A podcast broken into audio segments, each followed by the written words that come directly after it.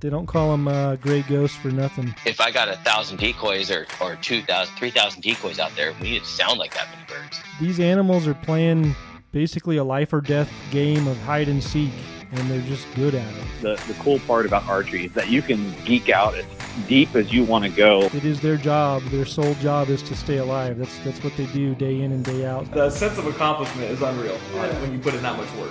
Even though they're passions of mine, it's you know it still takes a back seat to being a dad and being a husband. So Doing is better than talking. And he had that whole basin lit up with a laser light show machine. it's a healthy thing to have passion like this. Hey, what's going on, everyone? Another episode of the Mountain Vision podcast here.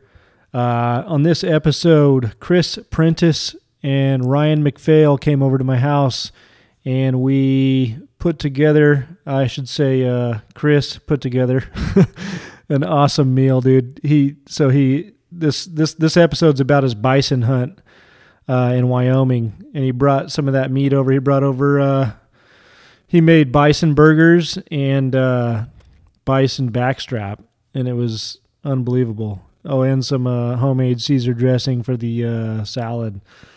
It was amazing. Um, this episode is pretty awesome. His his his hunt story was freaking off the hook, and I really enjoyed the conversation. Uh, actually, it's kind of funny.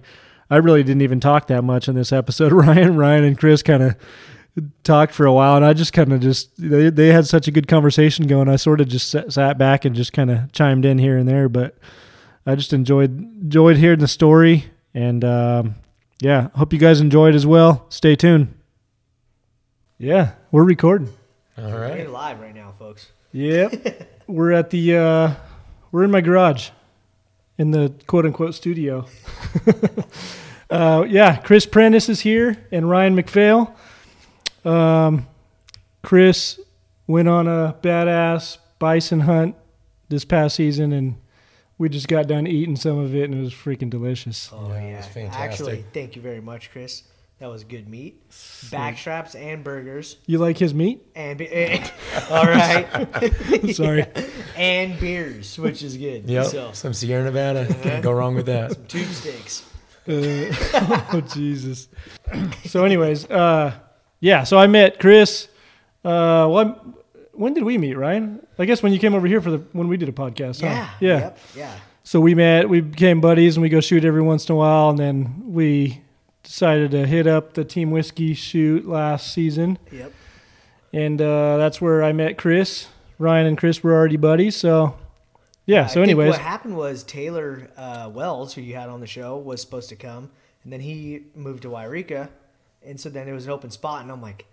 There's only one guy oh, I yeah, know yeah. that will last minute show up to a archery shoot, and that's Chris. And that's me. Yeah, absolutely. So I hit up Chris, and Chris was like, "I'm in." Yeah. And there, and then it's all history from there. So. Yeah, that was yeah. a good shoot. Oh, dude, it was, yeah, fun. was fun. I shot horribly, but it was fun. I started strong and faded hard. Oh, dude, it was. It's gnarly. Lost it's not, a lot of arrows on that one. yeah, it's not easy. That that that shoot's not easy at all. That was a very difficult shoot. Yeah. Uh-huh. They had some very realistic, very realistic, realistic situations. Yeah. yeah. Yep. I think the best one was. uh that last target, that elk, I think it was yeah. like 110 it was like 100 yards, yards, or something like yeah, that, 100 something yards. Like that. And uh, the guy we were shooting with, um, he, I forget what happened. He only had a pin for 50 yards, and He just double, tried to like he double stacked. he double yeah, Yeah. double stacked, bounced it off the ground, and put it right in the money spot. yeah, pretty much. so that was freaking awesome. I can't think of his name off the top of my head. Anyways, Nick, maybe yeah, maybe Nick Burns. Nick Burns. Yeah. Oh, yeah, yeah. yeah. Nicky Burns. Yep, that was a good time. Yeah, that was fun. I lost a lot of arrows on that one. Dude, I that was an actually- expensive shoot. I actually didn't lose any, and, and that was when I first bought that. Remember, I bought the bow the day bought, before. You bought your bow the, day, before, and sighted Yeah. it in. And I sighted was it like, in in this neighborhood right up around the corner. I thought you were crazy for Well, coming with bow, a brand new your bow. Hoyt, what delaminated? yeah, Yeah. yeah, It's I'll show you later, but it's uh-huh. yeah, it's like Yeah. Delaminated on one of the limbs. His limb, yeah, his limb was coming Limb- apart. That's so gnarly. Yeah. I Still, forgot dude, you I- went to West Coast. Yeah, the day before I drove down to West Coast in Petaluma. Yeah, that's a good archery shop from what I hear. yeah, they're yeah they were awesome, and they uh yeah they set me up. Rudy worked with me and set it up and got me all dialed and yeah, dude, it was. It, that Dude, bow you is- shot I good, lo- I love Yeah, that you bow. shot really good. Yeah, it wasn't shot bad. I was, I was happy. You didn't I mean, miss a target. I lost it. Yeah. I lost a couple. I lost a. You know what? I think the first target I lost an arrow. I was lucky. I, I was lucky. I brought you know ten arrows because I think it was down to four at the end. Yeah. and I'm usually better than that. Yeah, I know. I'm like, I gotta get a, I gotta get freaking a hook on some uh, VAP uh, arrows because I'm running through them lately. Well, there's Yeah. that dude uh, that was up there at the Yeah. at the booth. No, I God, know. What's his name? I'm so horrible at names.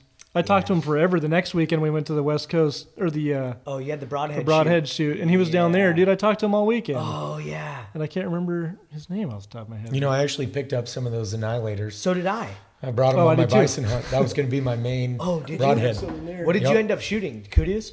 Uh, no, actually, I, I had the uh, I had those annihilators Oh, yeah. as my main Oh, broadhead. dude, that's and legit. then I actually so I went up to the bow rack up in Springfield, Oregon. Yep. And got my bow tuned right before I left, and talk about a top notch shop. Man, Oh really? they are top notch. That's what I've heard. I mean, I follow them on Instagram. Unreal. But yeah, they're Like yeah, they'll bring out stuff you've never seen before. yeah. see, and dial your bow cool. in. So yeah, my bow cool. was on point, shooting faster Yep. than it had straight from the factory. Oh yeah. Well, did you have a weight limit? Well, I know we're gonna get into it, but for that um, bison hunt, did they have like a requirement as far It's as 50 weight? pounds.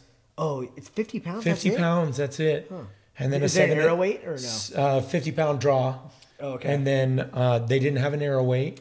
And then the standard 7 8 inch broadhead. Oh wow. Yeah. That's pretty cool. Because I know like some states they have like an arrow weight. You got to have 400 grain arrow or above or something like that. Blah blah blah. But yeah, that's cool. Not not for Wyoming, yeah. yeah, that's cool. Yeah. I didn't even think about that. Yeah, no, I definitely went into it with, uh, you know, a broadhead and arrow combination that was in pushing 600, 600 Oh, yeah. grains. Yeah. So, you know, I was, I was chucking harpoons down there. Yeah, I was gonna say yeah. But with that new tune on my bow, I actually had, for the first time in a couple years, I had to adjust my sight uh, and adjust my pins because it was shooting faster. Oh, that much speed. Yeah. It was shooting that much faster. That's gnarly. It was. It was. insane. And I was, I mean, I was ready to take it down with the bow. Yeah. But backup, you know, would be the rifle. Oh yeah, yeah. You had to. Yeah. At, at a hunt like that, you got to bring them both. and and my outfitter, you know, I told him that I wanted it to be an archery hunt, Yeah. and he set it up to be. But you know, after being there for a couple days, the just the realization that if you're going to do an archery hunt like that in Wyoming for bison, you're pretty much going to have to be a resident yeah. because the the border from where you can shoot them in you know in the forest outside of the national park they just they know that line they Oh, have just yeah. been killed so many times right at that line that they Oh. know they know where the line is Yeah. and they That's crazy. very like very infrequently they'll meander but they don't meander far i mean they if like meander Out of 50 range, to yeah. 70 yards across the line. So for you to do it with a bow, it has to be just an absolute perfect situation. Yeah. Probably got to yeah. be there the whole Yeah. season and Yep. know the line real well. And all Oh yeah. Yeah. And the line is not it's not marked like you would think on a national park and a hunting boundary that it would be really well marked. Yeah. There's certain sections where you have no idea where the boundary is. Yeah. And I'm just relying on on the outfitter that I hired to tell me like, oh yeah, that like right there is the line. Yeah. And there's nothing to mark it. Sometimes there would be like a red T post fence stake. Sometimes there would be nothing. Dude. There would be huge sections where you have no idea.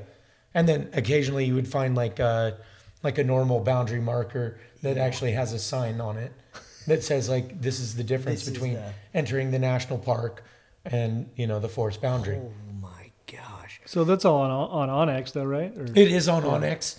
I didn't really honestly bring out my onX like Yeah. Because I was with my Yeah, outfitter. if he knows, then he lives there. Yeah, he yeah. Yeah, he's he rides familiar. he's done that hunt. he rides the park. He's been doing it since Yeah. 2017. Oh yeah. is when Who'd he- you? What outfitter did you go? So with? I went with um, uh, it's Martin Outfitters, and the owner Dan Martin is who I went with. How'd you find them? So I actually so let's back up.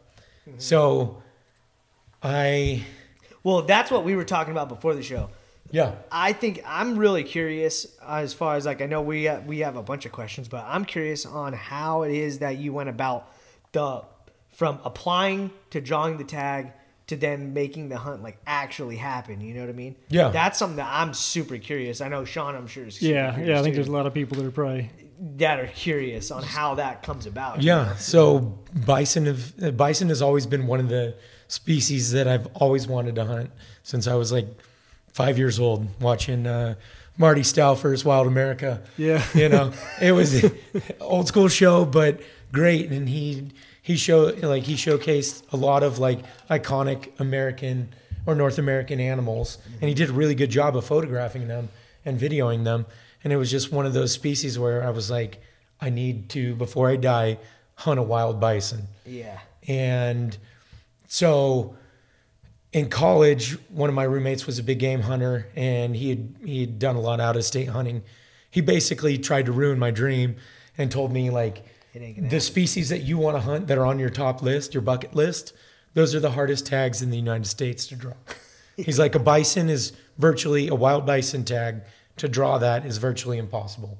So I did a lot of research uh, through uh, Go Hunt and Huntin' Fool, or like the main two subscriptions that I that I that I dedicate to.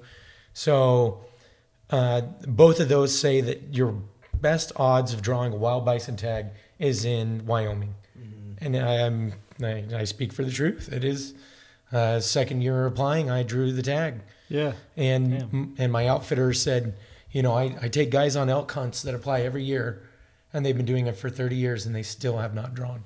Wow. And these are residents of Wyoming, where 75% of the tags are dedicated to um, the the residents, and 25% are dedicated to non-residents. So there's 100 total tags. So 75 go to residents, and 25 are dedicated to non-resident. Oh wow. So That's gnarly. yeah, yeah, Yeah. And and your draw odds, you know, because the price is so high, it's forty five hundred dollars just to apply, and you have to put that money up front. Up front. Up front, you have to pay forty five hundred dollars. They'll refund you the the tag price if you're not drawn, but it'll you have But to. But it's the same process as applying for any tag. yeah, basically. you go on Wyoming Fishing Game website. You go on their fishing game website. It actually just opened up uh, January 3rd and closes uh, sometime in February. Mm-hmm. Is is the application period for wild bison? Yep. And you have to go in and, and when you apply for that tag, you have to pay You pay the right there forty and then, five hundred dollars. Yep. They they they hit the credit card hard. Yeah. They hit it hard right from the get go. Yep. And um, if you don't draw, obviously they refund, Refund you, you. Um, everything except the application fee, which is Oh yeah. I think like three percent. So Is Wyoming it ends up license fee being. too? Um, I can't it remember. Is Wyoming license fee too? I can't. do you have to buy a license to apply? I don't know. I I think I don't think so. You can do it content. I, I believe you can do it contingent upon drawing. yeah, I have to. You look know. it up. remember. I forgot about that. Yeah. Yeah. I, I don't think they're very much though. Yeah, like yeah, no, in, in relation to other tags and Yeah, other states, their Yeah. their uh, their license fee is not. I think it's like sixty bucks. Yeah. Yeah. Okay. That's Minim, remember. minimal charge. I think I have a couple points in Wyoming, but I need to start dialing that back in. Yeah. yeah. So okay, so you applied. So I applied, put in my application, and that was in February. And then, um, so somewhere around uh, late April, I decided to change my change my job, and so I was going to have two weeks of vacation. And me and my wife got married in 2019, so uh, we decided, hey, let's. Our honeymoon got canceled. Uh, we were going to go to New Zealand and Australia. Well, they shut down because of COVID. So neither of us had been to uh, Yellowstone. So we decided, hey, let's take you know one of those weeks and go, go. check out everything that Yellowstone has to offer. Yeah. And so, Dude, so we went and, and cruised around Yellowstone. We saw a ton of bison, super awesome. You know, I knew I had an application in, and I was just just hoping that you know something would something would happen. And, and I was actually we were sitting at Old Faithful um, on our honeymoon, and I got a text from one of my buddies that said, "Hey, the Wyoming draw results are in." and I'd applied for moose as well. Oh, yeah. which is a twelve hundred dollar tag. Yeah. which you have to, you know. So I was in at a good, Yeah. like almost Good, six, yeah. almost six thousand dollars. I was into Does Wyoming. your, does your wife know these numbers? Yeah. or- Yeah. This, this is not public record yet. No, this is not. This is. yeah, She knows uh, now. yeah. No, she'll know now. Yes. She yeah. yeah. I just kind of tell her, you know, they're they're Yeah, it, it's mm, they're cost a bit, expensive or, or they're not really expensive. I don't really give her a figure but of, generalized. of like what I usually have like a ten thousand dollar budget Yeah. for big game applications across the West, and I apply oh, it. yeah.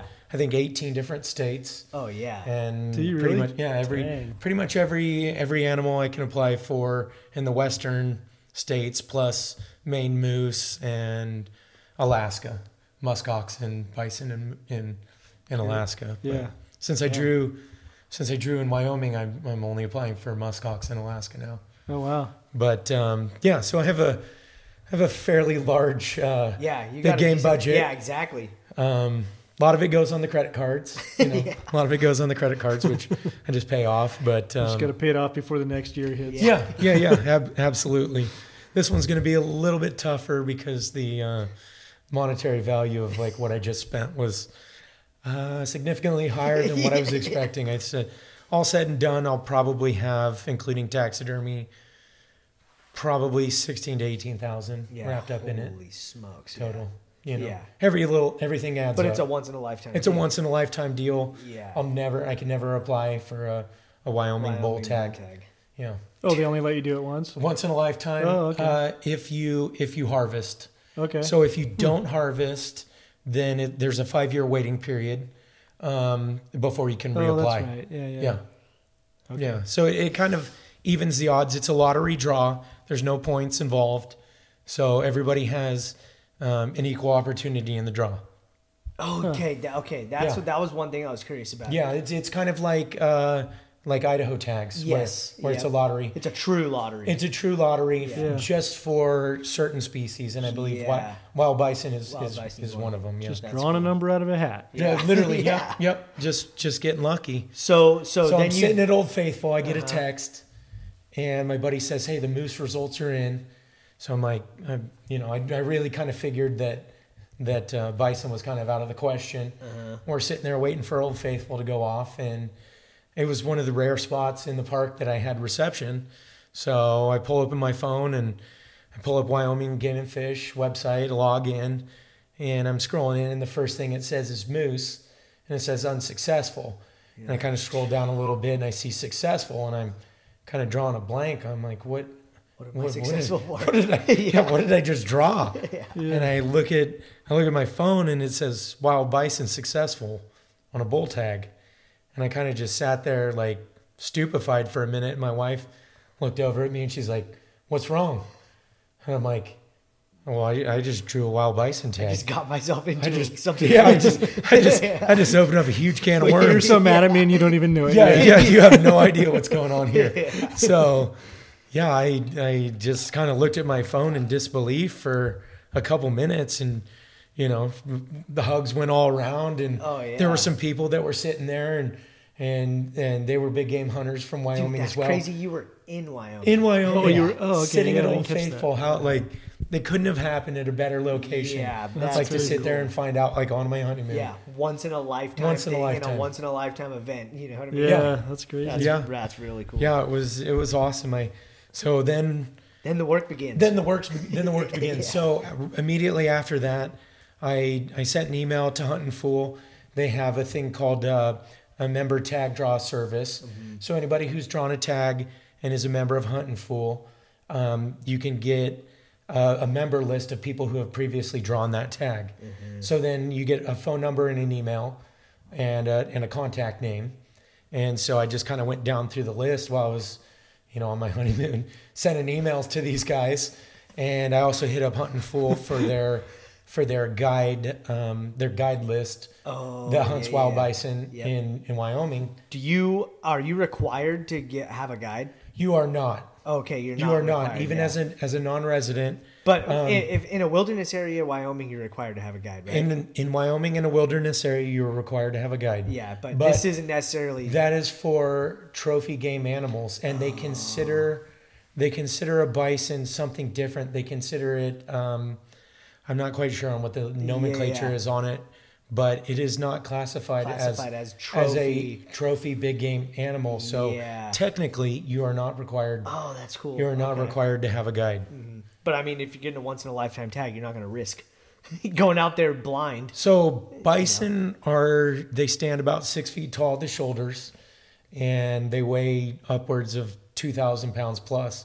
And I knew that I wanted to do a winter hunt because that's when, if you look at the statistics, the most people that are successful are successful in December and January. Uh, is there a season? Yeah, there is. It's August fifteenth through January thirty first. Oh, Oh, wow, so it's it's a long. long season. It's a very long season. Yeah, And cool. and I think a lot of that has to do with just the success numbers. Like they've been gradually dropping since they introduced. I, I believe the tag started in in 1996, and around that time it was like high 90s to 100% success. Mm. It's recently dropped to a sub 25% success rate. Oh wow. Yeah, so it's it's I mean it's, dropped a lot. It has dropped significantly, and I think a lot of that is just the educating the bison on where they can be hunted and where they're safe, and literally they know the line. Like they they do not leave the park unless food starts getting scarce or snow starts getting deep. Yeah. So I wanted a winter hunt, and so I was looking at the December, late December, a, a, a time frame where I could get potentially at least one week off from work, if not two weeks if I was unsuccessful. I could do a week by myself out there, and you know, I I figured over the Christmas break and then into the New Year break, like that would be my best window to be successful. And if I wasn't successful with a guide, I could at least spend another week there and you know try and make it happen. Yeah. So yeah, so I got their guide list, and while I was in Wyoming, I hit up uh, the three um, the three guides that they recommended. It was uh, Tagging Drag, and then um, Martin Outfitters, and then another guy. Um, his name's Buck. I'm not quite familiar with what his What outfit outfit, was, yeah.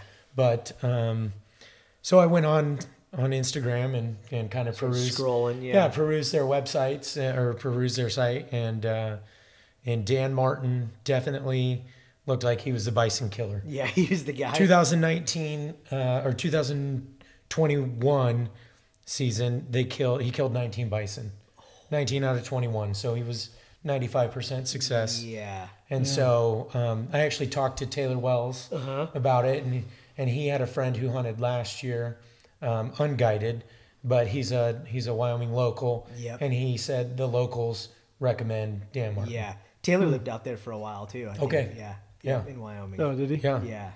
and I'm sure he knows. Dan Dan runs a he runs a top notch outfit. Oh, like oh yeah. it is That's cool. it is everything I could have hoped that hunt to be. Yeah. I mean, just from looking at the social media, it was like, dude, this is an adventure's adventure. You know, like Yeah. Yeah. this is pretty gnarly. Wyoming backcountry, like snow, horses, Yeah, like yeah. the whole nine yards. Yeah, that's so. So rad. I, I just knew like getting my friends out there to like take their vacation time away from their family around Christmas, like mm-hmm. probably was not going to happen. easy. and the logistics behind it, I mean, a bison front shoulder weighs 150 to 170 pounds. That's that's one excruciating backpack load out, and and their back quarters weigh like 120 to 130 or 40. oh 40. yeah. So It I mean, happen. There's it's four trips alone just to get the quarters out. Yeah. The back straps would be a separate load in themselves. The back straps were uh, about five feet long and they weighed 50 to 60 pounds apiece. And, so you know, crazy. and, and then you have your Me and Sean are looking at each other. Just we don't understand. It's, it's just it's mind boggling when you when you walk up to an animal that size, like just the work. I mean, you you know what kind of work is involved. I've, I've killed a couple elk, so I, I know what it what it takes to break down an elk that's roughly a thousand pounds. You're doubling that. Dude, I cry about the little forky that I shot a couple years ago, half a mile. Yeah, and Let alone something bigger than that. Oh and my I think first day we rode uh, between ten and twelve miles. Yeah, and that's not that's not easy either. It, it it's probably three miles just to get to like the areas that the that the bison frequently come out of the park. So yeah, I mean, I ju- just logistically wise, like I, I knew yeah, you that had it, yeah. that that an outfitter would be probably my best bet at being successful and and just they they know the area. Yeah. you know. So you put a call into them. Yeah, so I put a call in, uh, got a call back from, um, so Dan Martin, Martin Outfitters. Um, he called me back right away and said, yeah, like, you know, after the draw, I started booking up. So start thinking about dates that you want to, uh, to book your hunt and we'll go from there. So he gave me a couple days. Um, and I'd also contacted the other guy, Buck, and, you know, wasn't too impressed like with his outfit, but you know, he he focuses on different things, and bison is just kind of a byproduct. yeah, exactly. It's a it's a filler hunt. Yeah. It comes in. Most of the guys fill the like on their outfitters. They they fill those hunts November December after the elk and deer Yeah. after the elk and deer hunts. So I I really wanted like a winter snow hunt. Oh yeah. I wanted the f- like the full Wyoming Full- yeah. winter Full experience. experience, yeah. Yeah. And I also wanted a cape that would be like Full. very filled up. Yep. Yep.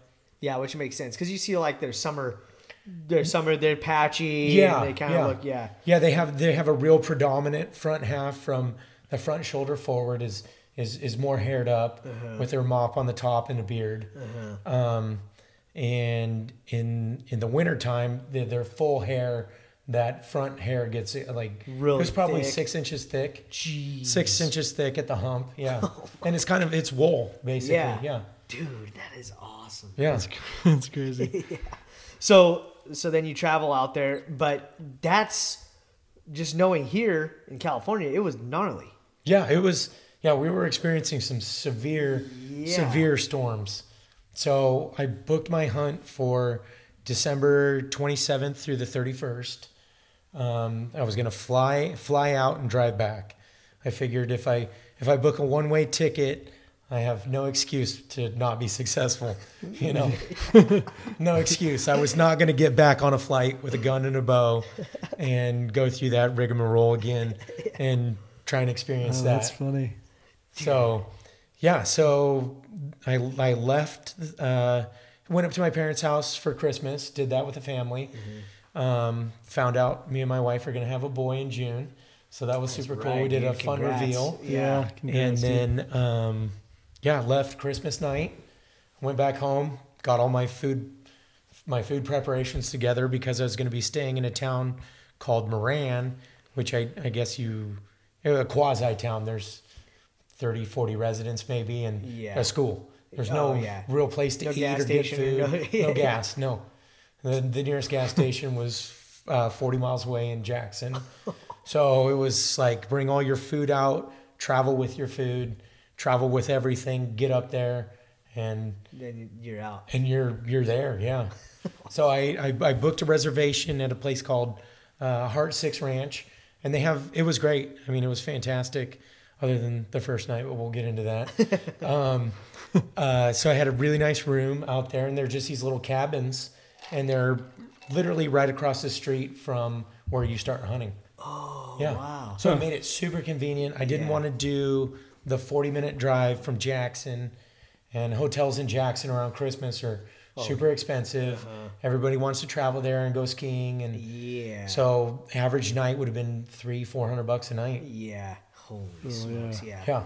Yeah. And then and, and now you just wake up and you're gone. You wake up, my guide picks me up right there, and Yeah. and we leave. Yeah. Yeah, that's cool. Yeah, it was That's nice. really cool. It made it really, Yeah, that's cool. really. I, it cut down on the stress level. You know, one less thing I had to worry about. You know, you never know the conditions. Like it could be. My guide said prepare for anything from like 20 degrees to negative 20. Yeah. You, Cold or colder? colder, colder. Exactly, exactly. So, um, being an archery guy, like I, I usually hunt August and September. Yeah. and it's Yeah. anywhere from 90 to 70 to 70 to 100. Yeah, exactly. So I've, I only had warm weather gear. So of course I made the trip down to Dixon and Uh-huh. Oh yeah. and and stopped by KUIU and Yep. tried on some new gear. I, I actually bought the the Gale Force bibs. Oh, you did? Yeah, I bought the Gale Force bibs and the Gale Force top. Yeah. And then I had enough like mid mid layers underneath What, did, with puffies as did well. Did you like them when you were out there? Phenomenal. Really? Phenomenal. Yeah. I anybody that's doing a super cold weather hunt where the elements are going to be involved, like just do yourself the service. And I also knew that like riding on a horseback, I could get like a backdraft of cold wind. Yep. The nice part about the Gale Force is it has its bibs with with overall With straps. overall straps. And it also has a back gator that comes up like mid back yeah. to keep wind drift from coming in. Dude, so I was crazy. I was thinking about like kind of all the elements All- yeah. involved Dude, that is Yeah. awesome. a lot of logistics. I mean, oh, I, Oh, yeah. I would say more logistics went into this than any of my other hunts. Other like hunts, yeah. un, unreal. Like it was kind of stifling at times. Like just trying to get everything together. I Yeah. I have a notebook full of like gear and supplies and what I needed, and you know, Yeah. the only the only gear that I didn't that wasn't up to par was my boots. Oh, really? My boots were um, uninsulated, and I figured a couple layers, two layers of socks plus. What was the guide wearing? Um, he was wearing. I'm not sure the brand, but they were. Like they were boots? they were kind of like um, uh, what's the uh, it starts with an S. I can't think of it right now. Schnees. Schne- uh, no, not Schnees. Um, they're more of like a, a rubber rand all the way across. Yeah, yeah, yeah. Um, I know what you're talking about. yeah, I yeah, can't. like a Packer boot, they call them. I think they're yeah, like they're rated for rubber. 40. Yeah, Yeah. yeah. They have a thick layer of wool on the inside. Yeah, yeah, yeah. Yeah. Yeah, what's the name of that brand? Yep, can't think of it right now. It'll- yeah, it'll either come to way. me. Yeah. But yeah, I guess my boots were like probably the one weak link. You know, I had big, I had the um, the KUIU um, uh, North Star glommets. Oh, yeah. Yeah. and I would put nice. like a, a heat warmer inside of those, which was great because I was wearing a pair of Oh, uh, mittens. yeah, they're Oh, the yeah. mittens with the with the one finger. Yeah. Um, and they were fantastic. They were top notch. Really? But I was also wearing a pair of um, liner. like merino gloves. liners or Yep. whatever. Yeah, yep. Yep. I was wearing a pair of merino liners that like I- because I, dude, knew I, can't, I couldn't even imagine how to prepare for this. I knew I knew when it came game Well, I remember time. when you bought all this stuff, you were like, oh, I think I just bought what like st- I don't know. Bought whatever. KUIU out. Yeah, Yeah. bought KUIU out of Yeah. stock or Yeah. whatever. I, I was pretty like, much oh, do. shit. Like, He's getting have, ready. like- I have one of everything. Yeah. Yeah. And I, I I love their brand. I met Jason a couple times. I met his dad at the sheep show. Yeah. Uh, last week. Oh, yeah. Um, I saw Great. he was there. Great people. Great company. I just, I just I Well, it's nice they're local. Yeah. too. And it, yeah, being local here to uh, Sacramento is, is really convenient. Yeah, It's a 35 minute drive for me. Yeah. And I know, you know, Tiffany and Yep. and uh, Cody that work in the shop there, and they're Yeah. they're great people too. And every time I come in, they they recognize me. Oh and yeah, yeah, and- yep. Which is always nice. It's nice. Yes, it Yeah. is. It is. So that's cool. Um, and their gear is, is top notch. It's Yeah. Just, I've It's never hard to had an beat. issue. It's hard to beat. I know. It- it well, really is. nowadays too, it's like all the gear. Because I, I had a bunch of KUIU stuff, and then um, I've had I've got like a bunch of not a bunch, but some Sitka stuff, and then I've got a little bit of First Lite. And I'm like, dude, this is all good. Yeah. it's all It's- freaking it's expensive. really nice gear. but it's good. It's top notch Yeah. gear. Yeah, Yeah. yeah, which is cool. So Yeah. So I mean, whatever brand you're loyal to, like go with it. Mm-hmm. Yep. I just happen to be loyal to KUIU. Well, I just Yeah. think since they're like direct to consumer, it's like I think they're the pri- price wise. I think it's just hard to beat. It, it really it's is. pretty hard It- to It's like the What you get for your money. I mean, I went into it, you know, thinking like, man, this is going to be really, really cold. Like Yeah. the potential to be, you know, fro- like freezing, negative. Yeah. You know, Yeah. and you just have to be ready for it because your hunt won't last very long at, at negative one Yeah. with a negative 20 wind chill. yeah. Like, I guess my face mask was another like thing that I probably should have thought about a little bit more. I just had my neck gaiter that I, dude, I the used, beard, the beard holds the cold. you know, actually, um, when we were on our honeymoon and I and I found out I drew, it had been a couple months since I cut my beard, and I'm like, I'm gonna let it go. I'm gonna have yeah, my, you gotta I'm gonna have a bison it, yeah. beard. Bison I'm gonna have my bison exactly. beard going. Yep. So yeah, it's it's uh It's it's, starting to get in the way. It's looking starting to get in the way now. My wife asked me like you know if if I'm ever gonna cut it, and I think it, I think I'm gonna go at least till February. Oh yeah, yeah. And see how it goes, like a full year of Yeah, not yeah. cutting it. and- Yeah. And then evaluate it from there. Do you even trim it or anything? Nothing. Nothing? I have not touched it. I, I trim the mustache because it gets into my mouth. Yeah, yeah. And and like my wife She's like, I'm not kissing you. in the Yeah. no, no. She looks at me with disgust. Like after eating, sometimes like like the, the burgers that we just had. Like usually they'll they'll be in the beard, like in the Oh, bottom. all the way, They'll be yeah. up in the mustache. Like it'll it'll just be a mess. And she looks at me like with disdain and just like, oh my gosh. I can't- right. I can't even- Yeah, She's like- like, I can't even look at you right now. You're It's like I could have done so like- much better. yeah, yeah. You you just look like a hillbilly right now. So no offense to any hillbillies out there. Love you guys. Yeah. But uh, yeah, my wife just looks at me with disdain sometimes. So I try and keep the mustache Keep the like mustache trimmed. tamed. Yeah, keep it. Yeah, exactly. That's a good word for it. Yeah. Keep it tamed. That is So- funny. So sweet. So now you're all like you when you travel there. That's what I'm curious Yeah. about too. So you So did I, you fly? I, I booked a flight mm-hmm. and I was looking at rental cars. And Jackson at that time, I was originally supposed to fly from Sacramento to Seattle, Seattle to Jackson. Uh-huh. And their rental car selection was like cars, they had no trucks. And I'm like, I need a truck. I need a truck. I need a truck. Like, drive here. I'm, I'm not going to load a Prius Do down you have like with a, thousand- Subaru station wagon? Yeah, yeah, yeah. Like, Give me dude, something here. Dude, dude, don't mind the blood in the back, but Yeah. yeah. if like- the Prius has airbags, then we'll be good. But Yeah, I mean, I saw an elk loaded into a Prius, but I was not about to do it with a bison. Like, so they and I kept looking from like July all the way up until like November. They they had no stock. Like, I would look literally every day to see like what was updated, you know, to see if somebody canceled a reservation, but they never had anything come through that would have been adequate for what I was going to do. So I decided um, like in the last week, a week before my hunt, I canceled my flight. I rebooked my flight from Sacramento to Salt Lake City, Salt Lake City to Idaho Falls because Idaho Falls had trucks available. Trucks available, yeah. And I was, I, I, I figured like, hey, let's just do it with a U-Haul. That's, I'm saving like several thousand dollars. Yeah.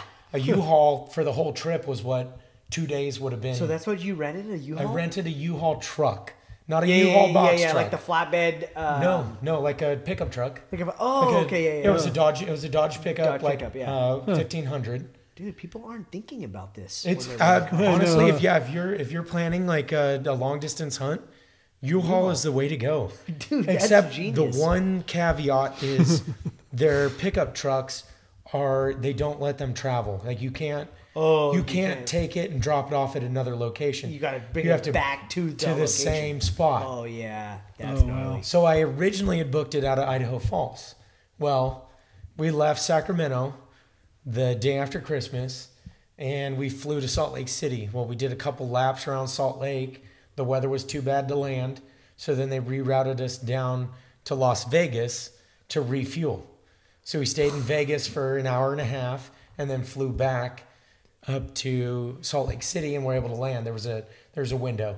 So we got there, we landed, and I was looking at my connection flights on my phone, and they'd all been bumped out like an hour and a half. Yeah. Originally, I would have missed my flight, but there was weather going on in Idaho Falls, so they kept delaying them, delaying them. Oh. So get off the flight and get ready to, you know, check in and get boarded for my next flight to Idaho Falls, and magically, her boarding gets like just disappears from the gate.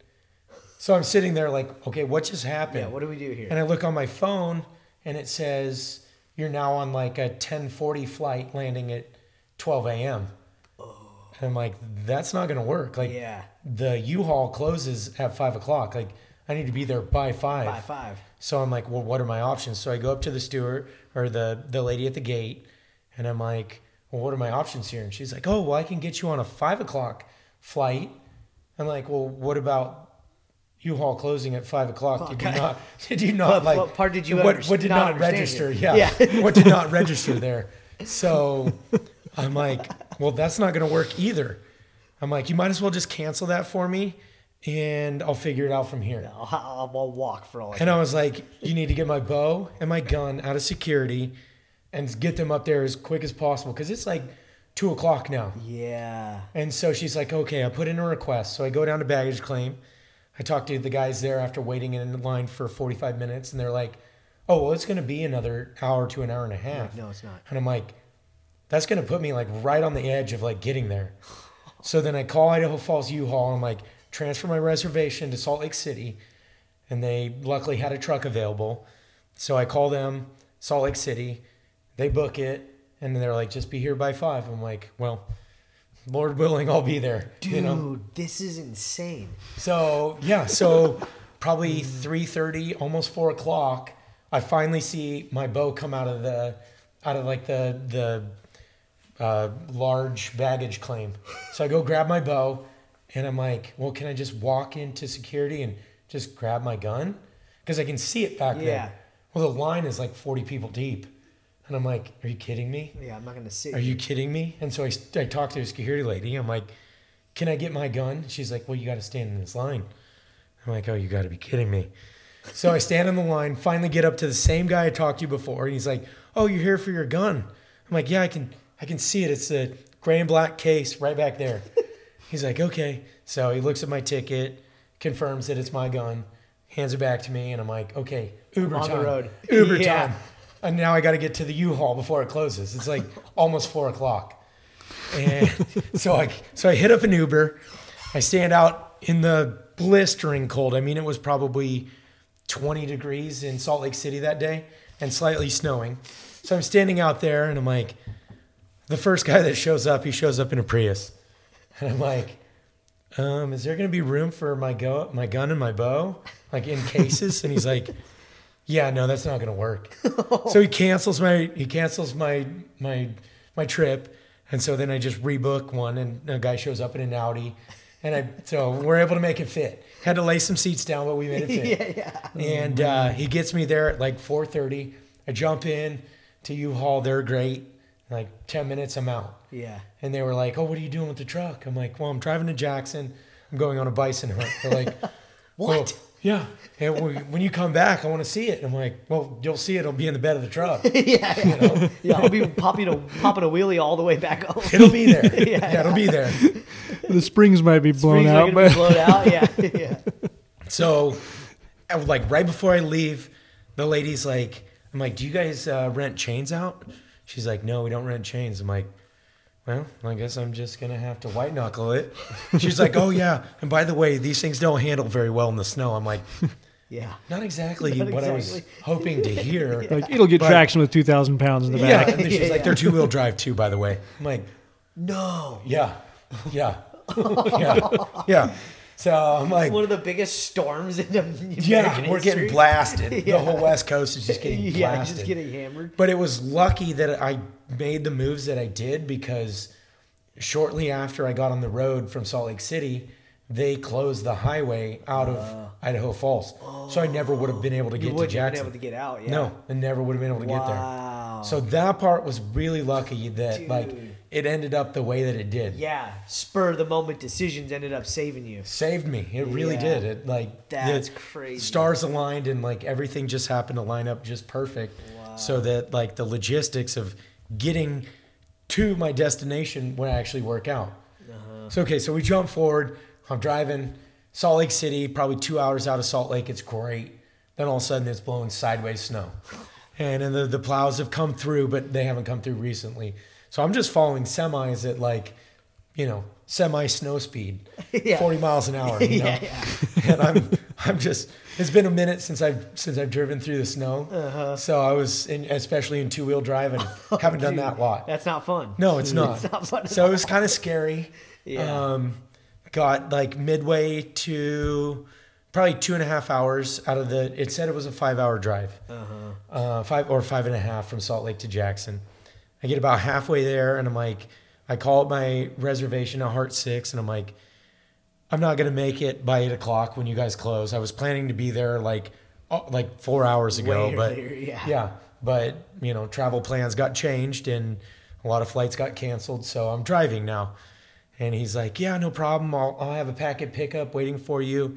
Like, it'll have directions on on how to get to your cabin, plus key, and and you can just check right in. Don't worry about it." Mm-hmm. I'm like, "Okay, great."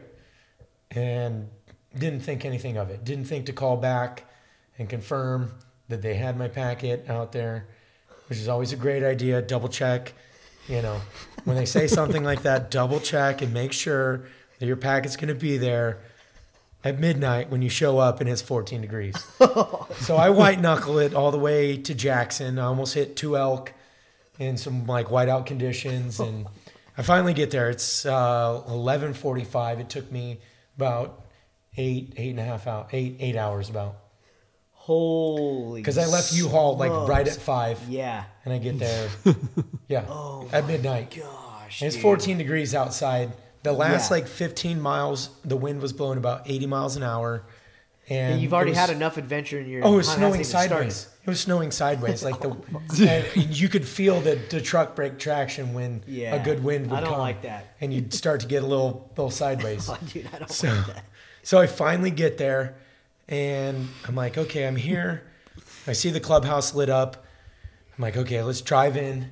And I try and go up the driveway, and it's so iced up. Like I make it halfway, and the truck stalls and rolls backwards, and then I can't get it started. Yeah. So it takes me about four attempts. I finally get it started. I make three attempts at going up the driveway. It doesn't work. So I'm like, okay, bibs go on, jacket goes on. Yeah. It's snowing sideways, 14 degrees.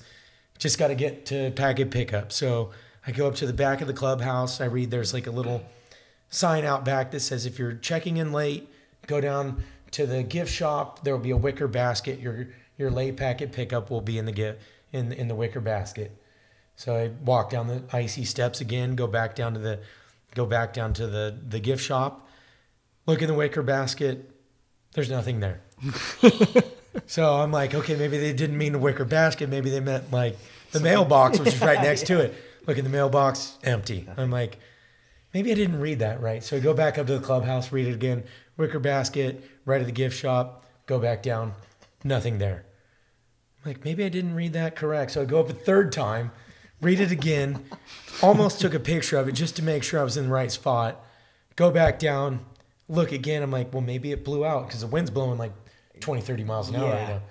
So I clear off a bunch of snow. There's nothing. So the realization comes like, I'm. you're you're sleeping in your truck. Yeah, you're screwed. Like I'm not gonna drive 40 minutes, like to an hour back to Jackson to get a 400 to dollar room. Yeah, no way. I'm like, and plus, like, what's going to be open and what's going to have like vacancies right now? I'm like, I have no idea. so I put on my bibs, I get all my cold weather gear on, I crank the truck heat up to like as hot as I can get it. I park in a spot that the lights aren't shining on me, and I go to bed. About four o'clock in the morning, I wake up just shivering, freezing cold. Turn the truck back on, crank the heater again, fall back asleep at like 4:30. Have my alarm set for six. Wake up at six, see the club lights are on. Walk in there, let them know, hey, you know that packet pickup that you guys were supposed to be Yeah. dropping was not there. Was not there. there was nothing, and he's like, "Oh man, I'm sorry." And I'm like, "Yeah, I spent the night in my truck. Yeah, it was 14 died." degrees. Yeah. It was not comfortable." He's oh like, my "Oh, I'm sorry. dude. Well, I'll refund you for the night." And I'm like thinking in my head, like, "Yeah, absolutely, you're gonna You're gonna refund me. me. You're lucky. sleep You're lucky. I'm not an icicle out front. You know, dead." Oh So my god. six o'clock, guides pick me up at seven. I jam up to my room, find like the the way around to actually get up to where I was at. Mm-hmm. Like there was another way around that I didn't know to go up, and so I park it, get all my gear unloaded, start just like trying to brainstorm on like what all I need. So I'm just like throwing stuff in my backpack, throwing gear on, trying to get ready. Seven o'clock comes, Dan knocks on the door. I'm like. And I, I sent I sent him an email like that night, like, "Hey, I'm sleeping in my truck," and so Yeah. he knew like what was going on, and he was like, "Yeah, you know, well, whatever." Whatever. He's like, "Just you know, come out, come out to the truck when you're ready." And so like 15, 20 minutes later, I'm finally got all my gear on, head out to the truck, and we get in and I'm, you know, I'm, I'm on like two, three hours of sleep. Oh like, yeah, at best. dude. Just yeah. That's Just exhausted. insane. You know, I what am I about doing here? canceling that day. I thought about canceling, like legitimately, Yeah. just being like, I need to, I need to. I like, need a sleep. recovery. Yeah. But luckily, when I woke up, it was like eight degrees, blowing snow sideways at like 20 miles an hour. And I'm like, well, if there's anything that's going to keep me awake, it's frigid temperatures and Yeah, yeah. snow blowing in my eyes at 20 miles an hour. So we get in the truck, we drive uh, through some private ground that he had access to, and park in a pasture, unload the horses. I get the rest of my gear on, get my backpack on, and then uh, load up on Peabody, my horse. Yeah, she was great. This great mare. Yeah, she was a great mare. Oh, dude. So she was like, she's used to hunters and whatnot, and She knew the deer. Did they Yeah. have mules too, carrying no, gear? No, no, just, horses. uh, yeah. two uh, gelding. So you wore a backpack? Yeah, I wore, I wore my backpack and it had my bow strapped on, um, strapped on horizontally instead of vertically, because vertically it would hit her butt. Hit her, yeah. And he said sometimes it can spook her. So, Oh. um, so we had my bow strapped on horizontally, Yeah. which was nice. I mean, it Yeah. was it was comfortable, comfortable. Yeah. and it protected my back from exposure and whatnot. Yeah. So that was great. And yeah, hopped on the horses and we took off. How long of a horse ride? So, just to get up to um, like the public ground, you ride maybe 15 minutes, and then you skirt along uh, like a two-track trail or a pack trail in, into into the forest there, and then you just kind of it's it's all it's not steep terrain at all. It's all kind of just rolly hills, Oh, like foothills mostly. Yeah, yeah. And so you just go up to different knobs and you glass around to try and find, you know, where these bison are at and or to see tracks and feeding spots at where they've been. Huh. So we go up um, on the first knob, we see two bison there, you know, a half mile inside the park, and they're just kind of milling around there, like, you know, no chance at, at them coming out of the park out. that day. So we ride to our, our next location called it's called the graveyard, I guess. Yeah. That's its nickname. You ride in there and it's literally like the valley of death. Like you, you look around and there's five bison carcass like rib cages sticking up out of the snow. Oh, oh really? And the wolves, they pick them down to the bone. Like, you know, bison that were shot like a couple months ago look like they've been there for a year. Wow. There is not a drop of Nothing anything on it, It's yeah. picked clean. Wow. So you ride through the graveyard. There were no bulls there. You ride up to this next draw where they kind of funnel from a low spot up this creek into the in, into the into the forest. Uh, right up there, nothing there. Saw some elk. This was cool. It's like okay, we're gonna cross into the park and kind of see what's staging. Like that's kind of the plan. You kind of see like where the bison stage and see if they're gonna make a run, you know, outside the park. Yeah. And so we ride up through some timber into these cool aspen groves. And you're kind of riding through these little aspen groves. And we find some fresh signs, some bison that had kind of been outside the park a day or two. Um, and it's, it's obvious like where they've been. Their tracks are massive. Oh, yeah. And then they use their head to clear snow. Oh, they really? sweep it. Way. Yeah, Yeah. the bison will take their head and they'll sweep it back and forth through the snow and clear like, you know, a spot 20, 30 yards wide. Damn. And and they'll get to the grasses below the snow and they'll eat that. Dang. What? Yeah, in it's the it's world, wild. dude. Yeah, That's it's wild. interesting. That is. It's so different cool. than anything I've ever seen. Yeah. Like you're literally like tracking them via their tracks. Yeah. That's crazy. So we we had seen they had come out, but it had been a, a day or two. Um, we- we got some snow that night, so it kind of covered some tracks up. Right into the park, like a half mile, and we spot a herd of probably I think nine bulls in the first in in that herd. Um, and they're And can you see like significant size difference between bulls? It's not like. Is it like elk how you can be like, oh, there's a herd bull, or those are satellite bulls? It's um, not- you I mean you can kind of tell by their horns, yeah. um, like like maturity level. But are they like? Are you seeing like? Oh wow, that They're all about the same bigger. size. Yeah, They're all Oh, about okay, the same yeah. size, Yep. like maybe plus or minus a little bit. even between the males and females. Uh, so ironically, the cow, the cows and calves stay herded up together, Oh, and, and then the the bulls- bulls herd together. Oh wow. And maybe there might be some bulls mixed in with the cow calf group, Uh-huh. but the cow calf group almost never leaves the park unless the snow is really really deep. Yeah. and it forces them to head down to the reservation. So there's a so there's an elk refuge where they kind of feed the bison and the elk right outside of Jackson. Yeah. And the cow calf herd will make a run there, like usually at the end of January, like when the snow gets too deep. Uh, wow. But they almost never come into the forest. Wow. My my outfitter Dan said he's seen it like legitimately one time where the whole herd came out, and we out saw them. There was like two to three hundred. That's weird that they don't Wow. intermingle though, cow calf versus. Uh, yeah, I thought it was kind of odd too. Yeah. So yeah, they're the the bulls are very solitary. They hang out in kind of their bachelor groups, and the real old bulls will just hang out by themselves. By themselves. Wow. There's, I mean, wolves are their only predator, but the wolves really won't mess with. I mean, it's it's got to be or like a a calf really separated or like a really injured bull for them to take it down. They just they just don't. I mean, the the risk of injury for them is too great that they Yeah. don't. They won't mess with them. Hmm. So yeah, so we ride in, see that first group, nine of them, and we ride a little bit closer, and then below them was another group of like five or six bulls, and we rode into like 60 yards, and it's crazy how camouflaged they blend in. You would think something the size of a, of a VW van, Yeah. like would wouldn't, wouldn't hide very well. They hide really well, Wow. especially when they're covered in snow. It's very difficult to spot Really? them. Yeah, Huh. very very difficult to spot them, and and yeah, they were. I mean, some of them had like six inches or more of snow on their oh, back. Oh, really? And they just they just don't care. Dude. They just Huh. don't care. What a. We rode sixty yards away from him, and the bull looked over at us, and he kind of just you know smiled, gave us the nod, and kind of just Later. walked off. Yeah. he didn't run. He didn't run. He just walked. That's crazy. And so we rode by him, and I wish I'd had my camera, like my phone, Yeah. readily accessible, because that was probably one of the coolest, things. Coolest Was just things, yeah. riding sixty yards away from this massive bull, Yeah. two thousand pound animal, just looking at you with no care. Yeah. Dude, what an awesome experience. So Yeah, that's so that was day one. We rode kind of back in into the Forest Park area on this glassing knob to see what might be staging for day 2 uh-huh. and didn't see anything. So then we we headed out. Day was over about two thirty. So then I caught a nap, which was fantastic. yeah.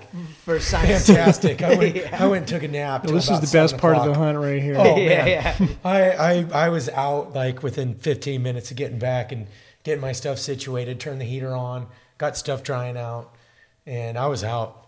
Woke up, told my buddies, you know, a couple buddies about like what was going on. Yep. And then you know went to bed, went to sleep for the sleep. night. And I knew the next day was supposed to be a lot colder. Oh, yeah. So You're kind I- of gearing up. yeah, I was, and I kind of made a mistake by like putting on an extra pair of socks. Mm-hmm. I had a pair of socks like Gobi is the brand, and they're heated socks. Yep. They have a little battery pack, Oh, yeah, yeah. and you I've can seen heat them up to like I think 130. Uh-huh. And like mid range will last like six hours. Super high heat will last three to 4 Uh-huh. So I was like, okay, I'll go mid range, like 115, 120, and try and keep my feet good. Uh-huh. Well, day two, temps dropped down into the negatives, and like we we head out, and when we get out the truck, it's negative one. Oh, yeah. Almost instantly, I could feel my toes like Cold. start going cold. Yeah. Yeah. Uninsulated boots. Put an extra layer of socks on, which was a bad idea because it cut my circulation, off. Yeah. Yeah, and I didn't think about that. So um, my feet are freezing, and come to find out, I didn't turn my socks on. Oh. Yeah, crucial error. yeah. real crucial error. Could have been Yeah. could have been really bad. Yeah. It really could have been bad. Like, my feet started getting cold like almost immediately, and um, we did the same route. You do you pretty much do the same route. The bison are they come out where they come out, and, And it's you're almost you're always just the same spot. you- You're making your round. Yeah. And you're just saying like, I, eventually, we're hoping a bull steps over this steps line out of steps Yeah. out and and and is in the the forest. in the forest. Yeah. Yeah. Okay, so that's the game plan. That's the game plan every day. Like you go ride virtually the same route. Uh-huh. The bison are almost always killed like in two or three different spots. Wow. and it's just separate draws that kind of lead up to big openings where Uh-huh. there's more grass underneath the snow and they can come up and after they've kind of fed Picked some areas clean. yeah, yeah, They'll they'll wander up these draws and they'll they'll just kind of meander. It's just a there. matter of time being at the right place, right time. It, it's hundred percent being at the right place at the right time. yeah. Wow. So day two, we did the same route. We got back up to the glassing knob, and by then I can't feel half my feet. So I'm like, I need to take this pair of socks off and change out my batteries. And so go into a little clearing, sit down, and change. Well, take the socks off, check my battery. I never turned them on. Never turned them on. Never turned them on. So I mm. crank them up as hot as they can oh, go. Oh, yeah. Take those socks off, have a little more breathing room inside my boots. Yep. And that instantly helped. Like, Game changer. Game changer. Yeah. So went back up on the glassing knob and it's blowing 20 to 30 and it's probably right around one, two, three degrees. and like the condensation on my face mask was freezing to my face. Like I could feel it like peeling little bits of skin and, and breaking and my mustache was breaking. like you could oh, feel it break yeah. hairs. Really? You could feel it break hairs. And like at the end of the day they were frozen to the front part of my face mask. Oh my no, my beard. Yeah. yeah, yeah. yeah, And like my face mask was outlined to like the contour of my face because it was frozen in that form. Dude. Oh, it was gnarly. It was gnarly. So we stuck up there for maybe an hour, glassing stuff up. You know, we saw the cow calf herd. They were in the in the park, you know, a mile, and there were I think there was one bison um, underneath a tree. I think we saw three bulls that day. 14 the first day, 14, 15 or so the first day, and then like three the second day. So I'm like, oh man, you know, this is, this is This is gonna be good. yeah, this is, this is crazy. Like, Yeah. but Yeah. you know, like uh, we're seeing fewer numbers each day. Uh-huh. So I'm like kind of getting nervous. So the end of day two, you know, not a whole lot of action. So then day three, um, well, okay. So the end of day two, the other guide who was guiding the So you're carrying your bow still, yeah, oh yeah, Okay, yeah, bow and gun, bow and gun. bow Okay. and gun on my horse. Yeah, Yeah. Yep. Okay. The- Do you have the your gun, like in a scabbard? It's in a scabbard on the side of the horse. Okay, Yep. yeah. A really nice scabbard. Yep. So um, fully protected. Yeah. You know, the one thing I didn't get a chance to do was make sure it was sighted in when I got up there. Oh yeah. Yeah. Yeah. But you So, I you- just I just crossed my fingers Crossed and fingers, trusted yeah. it. You know, Yeah. if push came to shove and we had an opportunity and I missed, we'd go sighted in that afternoon. you know. Yeah. So yeah, so end of day two, um, the other guide that kind of helps out my guy Dan Braxton, Mm-hmm. he was guiding the governor's hunter, the guy who had the governor's tag. Oh, Wow. So guy That's paid crazy. Guy named Kirk, super cool dude. Wish I had connected with him. You know, maybe he'll hear this. Maybe he'll reach out. But super cool dude. He hunted. He actually drew the tag last year. Liked it so much that he was like, "I'm doing this every year." Yeah. I'm And- just gonna buy the tag. Very wealthy guy. Yeah. He went on like three moose hunts this year. super cool dude. Crazy, but That's super cool dude. so crazy, totally would hunt with the guy. Yeah. So he was supposed to join us day three, but uh, apparently he may have um, drank a little too many Yeah. beers or partied a little too hard the night before. But with the governor's tag, like you have an extended All year, right? You, uh, it's not all year, No, but not- okay. your season is longer. I think it goes like an extra month or two. Oh, okay. Okay. Yeah. Yeah. Yeah. Dude, So, that's crazy. and he's a Jackson resident, so he's like, I, I hunted 18 days the previous season to get my bull, and he's like, I'll just, I'll do what it takes, Uh-huh. Dude, you know? yeah, yeah. Yeah. That's so. So we went to go pull. That's cool. He was out. there though while you were there. Yeah, yeah, Yeah. super cool and super cool dude. So we went to go pull them out because they got stuck hunting a different location, and he was supposed to join us the next day. Well, I'm day three. I've rested. I'm ready to go. Yeah. Like You're as soon as the guide, as soon as Dan shows up, like I'm, I'm, I'm ready. Yeah. Like I've already got like I, I'm, I got the door open. Like I'm trying to stay cool because it's heated in in the in my cabin. Yeah. But it's it's like I think it was two degrees when we stepped out on day three. It's a little bit a little little overcast, so it kept it you know two or three degrees, degrees warmer. warmer. But I step out and I see Braxton jump out the truck, and I'm like, well, that's here? I think maybe Kurt's maybe Kurt's meeting us, you know, down there, and uh, jump in the truck, and he's like, oh well, Kurt had. Kurt had a little too much fun last night, so he's not going to be joining us today.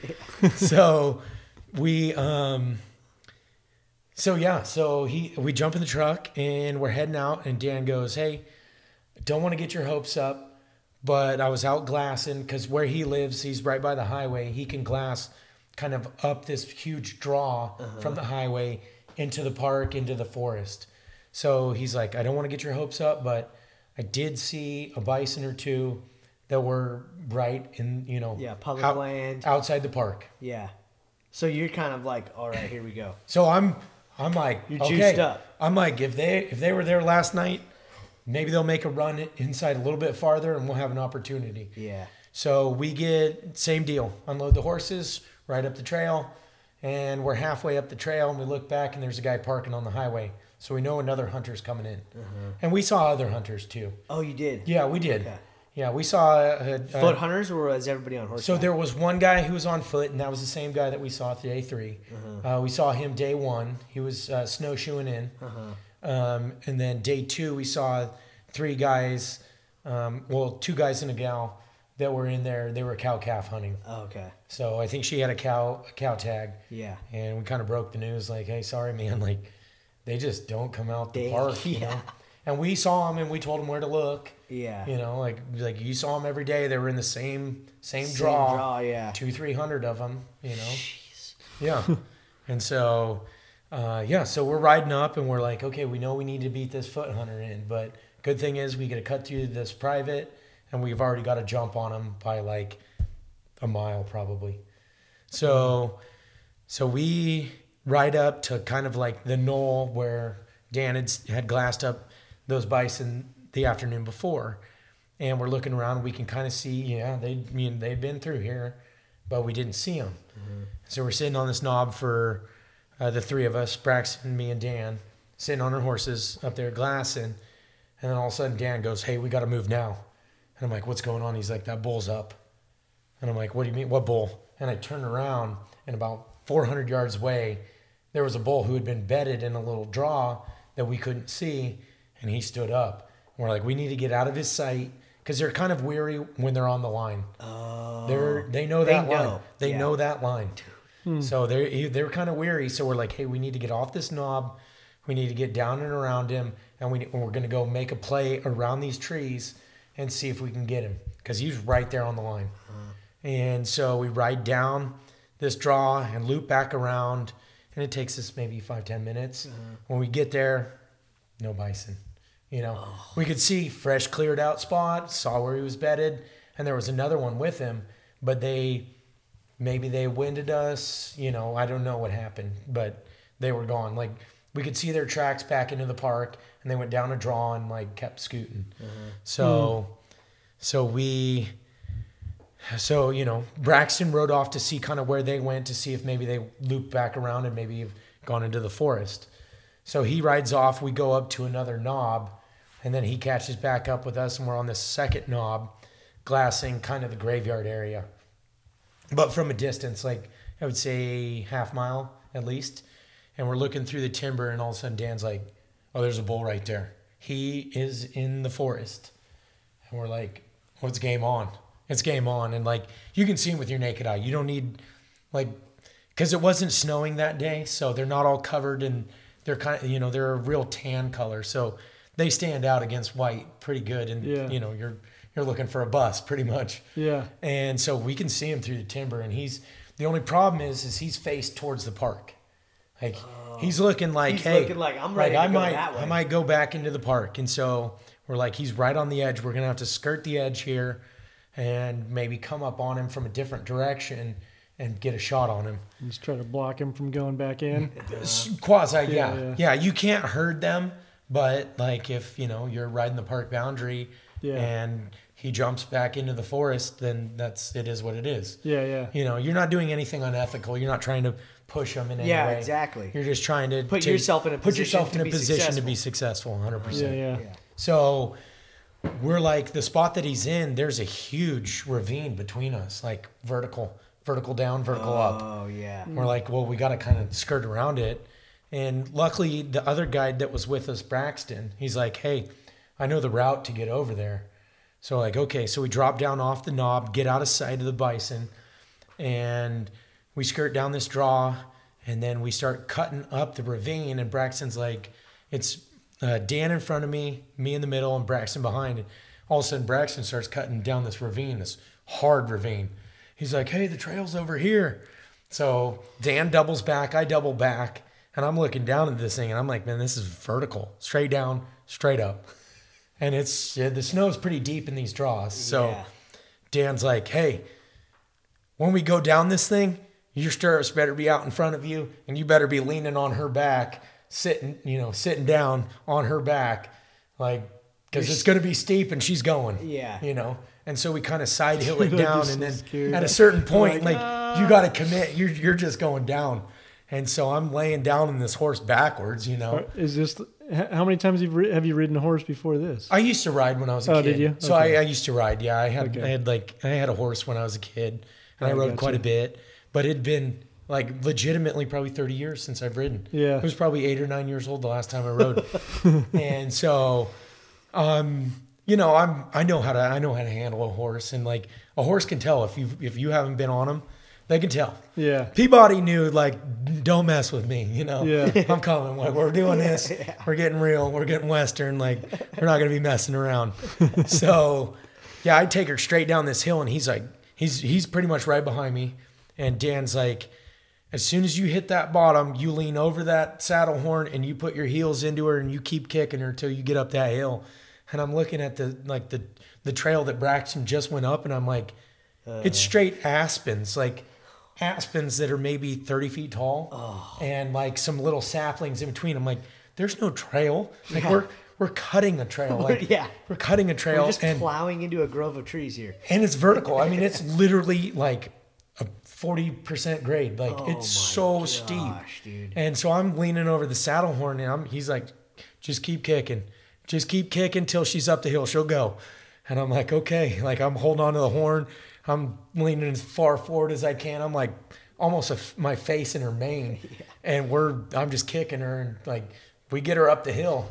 She plows. I mean, the snow was up to her belly. So I had, there were points where my knees, like in the stirrups, were covered, like In getting in snow. snow. Yeah. Yeah. It was deep. Wow. It was super deep. And I'm like, I'm like, man, that, we just straight got Western on that one. That was yeah, nuts. dude. That was- you're you're that asking was them to take the horse home at that point. It was awesome. I'll like, take her I'm home. like, dude, that was that alone was just like, other than like the final result, like that was like That's a- super yeah, fun. very- yeah. Like that's what I wanted was crazy, cool. like just some craziness, you yeah, know. yeah, Yeah. And and I talked to a guy like before who hunted with Dan, and he's like, the hunt's what what you make it, man. yeah. The hunt's what you make it. Yeah. So like that was that was so much fun. Like just riding, just smacking aspens in the face, getting them smacking my bow. Yeah. You know, and we get up there and Dan's like, this is gonna be is probably gonna be a rifle shot. He's gonna be like right on the border. Yep. If not just slightly inside inside the forest. And he's like, Are you cool with that? I'm like, Yeah. a bison's a bison, man. Yeah. I would love it to be with my bow, but like just the realization of like how how few come across the line. Yeah. Set in You're and starting to like, think if I don't If get I get an opportunity, I, that this is gonna be you get one opportunity. yeah, this is it. You know, it's it's gonna be what it is. Mm-hmm. And so I'm like, okay. I borrowed a rifle from one of my buddies, Gareth, and he let me borrow a, a 338 Lapua, which is like, Oh yeah. that's that's the round to take. Yeah. Other than maybe like a 50 cal, yeah, a 50 cal, I think sniper be- rifle. I think a 50 cal would probably be like the round to take. the round to take. Yeah, Yeah. you'll drop it then. Yeah. Yeah, yeah, yeah. You you will drop it. 338, close second. Borderline. Yeah. Close yeah, second. Your second best rifle you can. I didn't have access to a 50 cal, so 338 it is. You know. Yeah, yeah. So yeah, we get up on the top of the hill, and he's like, "Okay, as soon as I give you the go, you know, if this bison's still here, as soon as I give you the go, your one job is to jump off this horse, get your backpack off, get that rifle, get a round in it, and shoot him." Uh-huh. I'm like, uh, "Roger that, man. I can do that." And so we come riding up, and he's like, "I didn't see his tracks leading out of the, uh, you know, into the park, so he's got to be right here somewhere." And we ride up this knob, and he's right there. I mean, he's 20 yards away, and he's he had bedded down. In the meantime, like us getting over that ravine, What he had- time of day? it's uh eight thirty, almost nine. You In know, somewhere in there. Yeah. Yeah. In the morning, and um, yeah, they're they're active in the morning and the afternoon, and they bed down in the day. In the midday. They can handle negative forty, no problem. no problem. Doesn't phase them.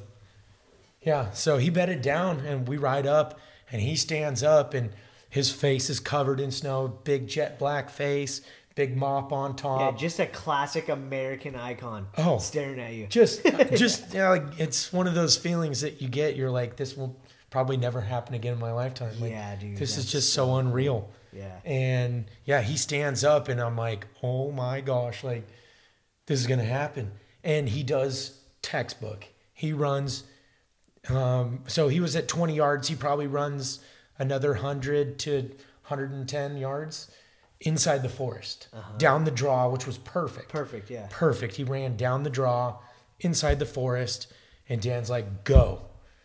So I'm thinking, jump off. I jump off the horse as quick as I can, dump the pack, throw my gloves off. Braxton's already got my rifle out. Grab the rifle, get a shell out, jack it in, put the safety on, and like, sorry, get up to a spot where I can shoot. And like, I'm trying to freehand this. And Oh, yeah, you're oh I didn't have my shooting sticks. They were in my backpack. Yeah, crucial error. Crucial oh, error. yeah. so good. you're going off the shoulder freehand. I'm thinking That's I'm thinking crazy. I'm freehanding this thing and I'm like I'm, my heart's p- like pounding so bad. I'm shaking. I'm moving all over. I'm looking at his face. I'm looking at his butt. I'm looking at his face. I'm looking at his butt. I'm like, I can't get a solid rest. And Dan comes running up about that time and he's like, shoot off my pack. I'm like, done. Let's do this. He bends over. I lay the gun across his backpack. I'm like, are you ready? He's like, shoot him. Click the safety off. I get a good solid rest as best you can on a guy bent over with his ears plugged Yeah. and his backpack. And bend I over. a- Put a Lapua yeah. on his back. Yeah, and a giant rifle with the muzzle right by his head. And I'm like, yeah, I'm good. I'm like, we're going hot. And I touch one off, and he's like, good hit. And I mean, the kick on that gun is so severe, like you don't know what, like what just happened. Like you're slightly in shock. And what I forgot was I forgot to put my hearing protection in. Oh, Yeah, dude. yeah, not good. But luckily, I had uh, a beanie plus like my So you had, fluorescent. you had a little bit of muffle. So you have to wear some fluorescent orange. Oh, okay, yeah, okay. So it they they is give it you like the, a certain uh, they give you the choice. or whatever? Nope, no square inches. Just it has to be an article, either like a jacket, a vest, or a hat. Or a hat, So I chose like a the beanie. Yeah. I chose a fluorescent beanie, which was great because uh, like I couldn't hear anything through Yeah. that. Oh, yeah. And so I touched the first round off. Dan says it's a good hit. He's like, Re-rack. put another one in him. So I jacked that shell out, and like, it's not easy getting a like five inch round inside of a gun like that. It only holds two, and I thought about putting a second one in the you know in the mag, In the mag, yeah. but like I just it, it was happening so quick. I was like, just best. So where just, do you have your spare? I have it um, in a side pouch. side pouch, okay, yeah, yeah, yeah. Yep. It it fit seven, and plus I had four more in my jacket Yeah. because he he had a he had a hunter this year that put eight with a 338. Oh, wow. Put eight rounds into a bull. Wow.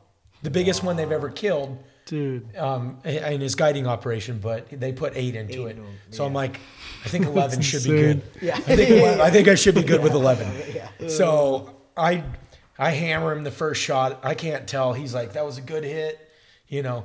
And he's like, put another one in him. And so I jack that shell out, fidgeting, trying to get that second one in in the chamber. Finally get it in. And is and- the bull running? well, after he stood there for a minute after getting hit, and then he takes off down this draw, in uh-huh. further into the forest though, and he goes down this draw, and he goes around the corner of the knob, uh, adjacent to the, like the ravine that we had just ridden up, and Dan's like, "Go time, we got to run." I'm like, "Okay, let's do this." Yeah. So I we I throw the gun over my shoulder, got my shoulder strap on, and we just take off running through like knee high snow, I want to say, through the sagebrush, just Oh, basically just You're just plowing. you're just mowing, you're just Yeah. mowing a trail through the sagebrush. Yeah. And like we take off, we go down the ravine, and then it's like straight uphill up to the knob, like where we could see where he went.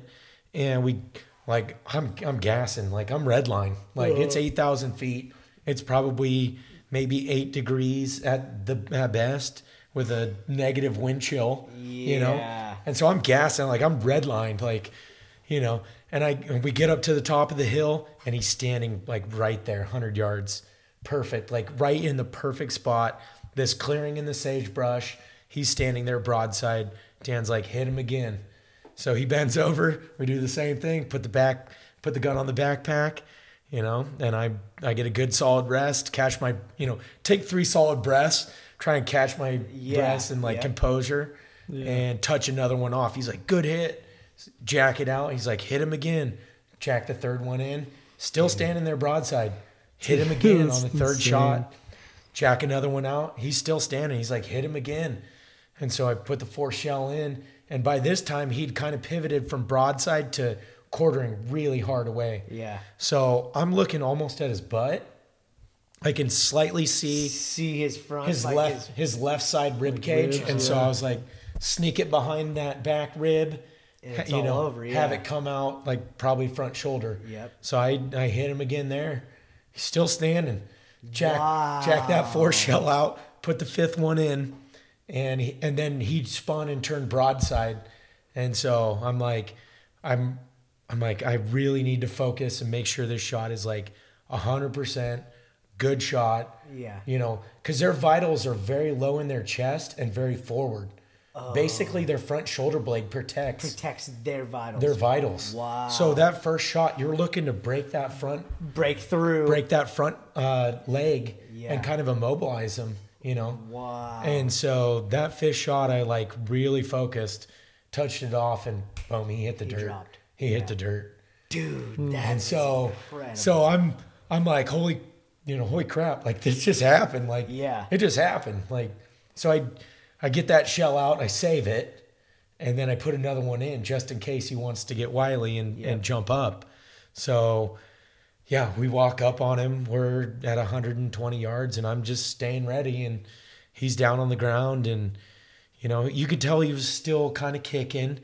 And about a minute goes by, and like, I'm I'm probably 15 yards away, 20 yards away, and all of a sudden he looks like he's getting up.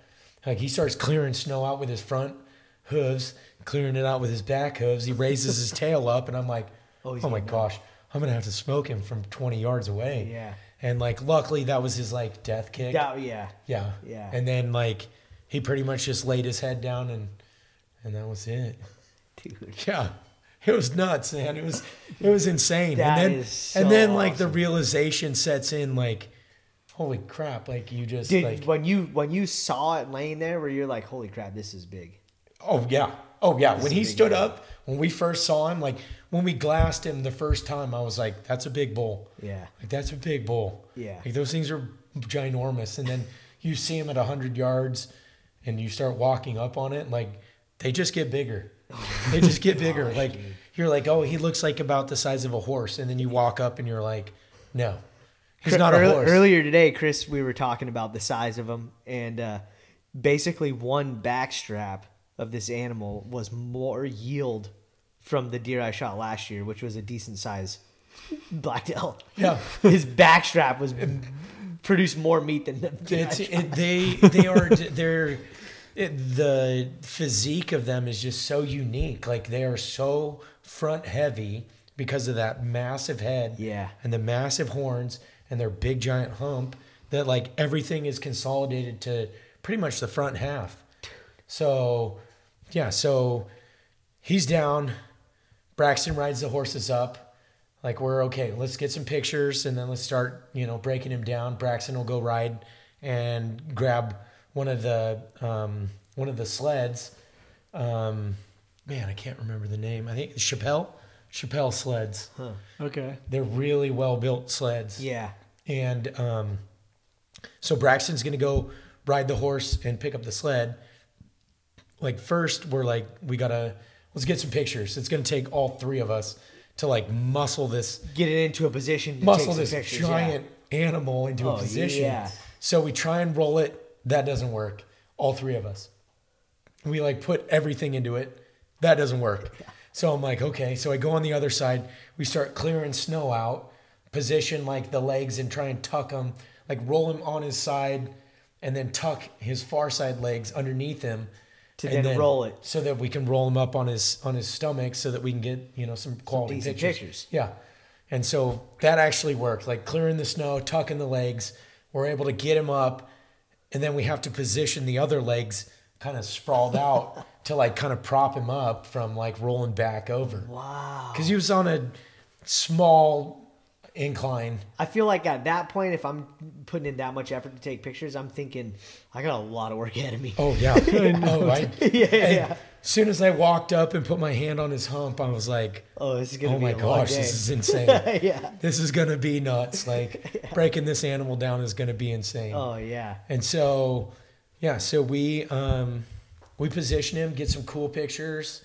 Braxton rides off to go grab the sled, and I got to go back and grab my pack and all my tags and stuff like that, and fill out my tag. Yep. Because Braxton left it back where I dropped it. So Dan's like, follow the tracks back.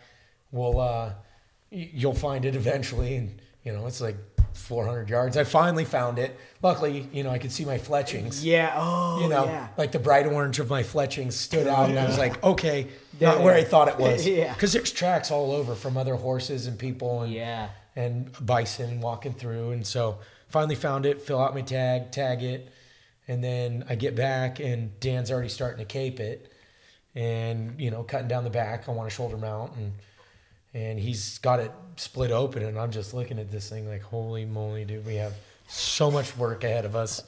And so yeah, I just started helping him skin it out and cape it out, and and uh, Braxton gets back about, I'd say about two hours later. He had a three or four mile ride on the horse one way, Wow. and then back, And then back. wi- towing a sled. And he gets back, and I, I think we had it half done about at that time. Um, so, yeah, take the front front shoulder off. They're so heavy you can't even. I mean, you you cannot pick it up off the ground. Wow. Two people can barely like lift it. Yeah. So we get it in, in the game bags, and I just so I set it in the snow and kind of cover it up with snow to get it chilled down super quick. And yeah, we're just sitting there breaking it down. That was uh, I think our pictures ended about nine thirty, and we started leaving at about twelve thirty. I'd say. Dude, that Towing this thing out, So yeah.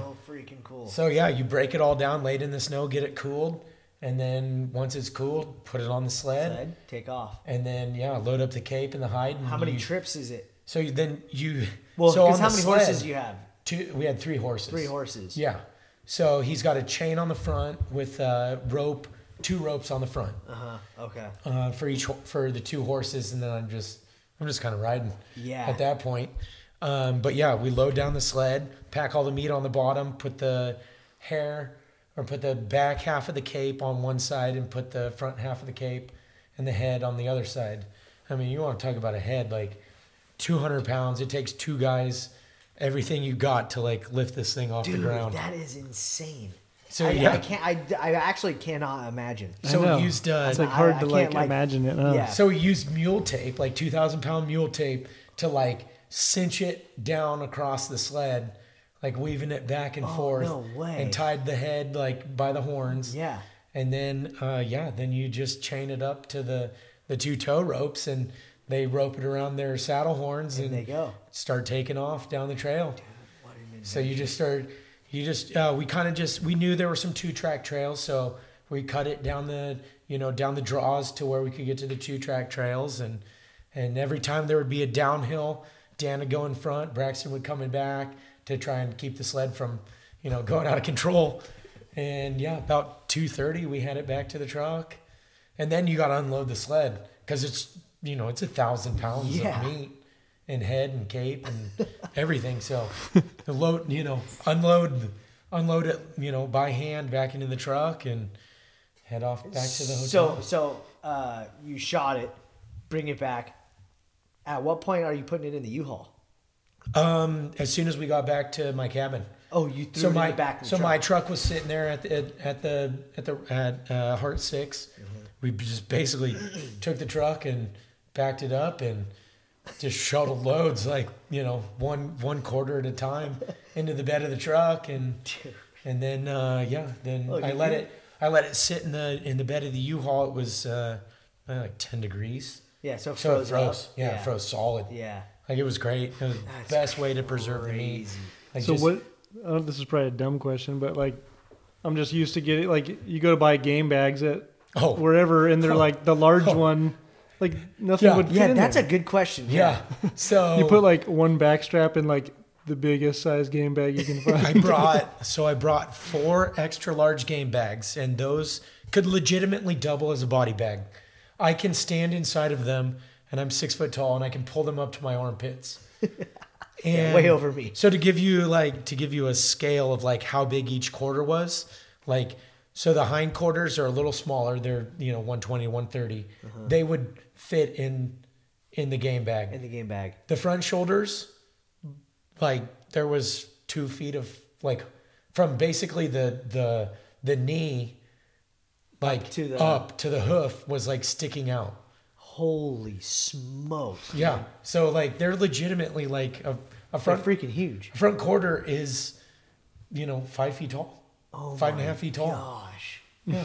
And weighs 150 to 170 pounds. Yeah. Just unreal.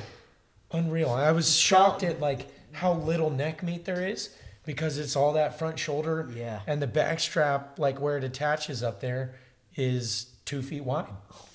Two feet wide and maybe like maybe almost a foot thick. Yeah. I'd say 60 like uh, well 40% of my meat was made up of just backstrap. Backstrap. Yeah. Jeez. Unreal. Five feet long, Yeah. 50, 60 pounds. Tell, tell uh, everyone about the uh, your Yetis. Oh, so so I decided to do my own game processing. So once I got it loaded in the U-Haul, I had Easy to take, task. Easy Yeah. task. So I had to I had to take my so what they do or what um, Wyoming Game and Fish makes you do is because there's a disease called brucellosis. Yep.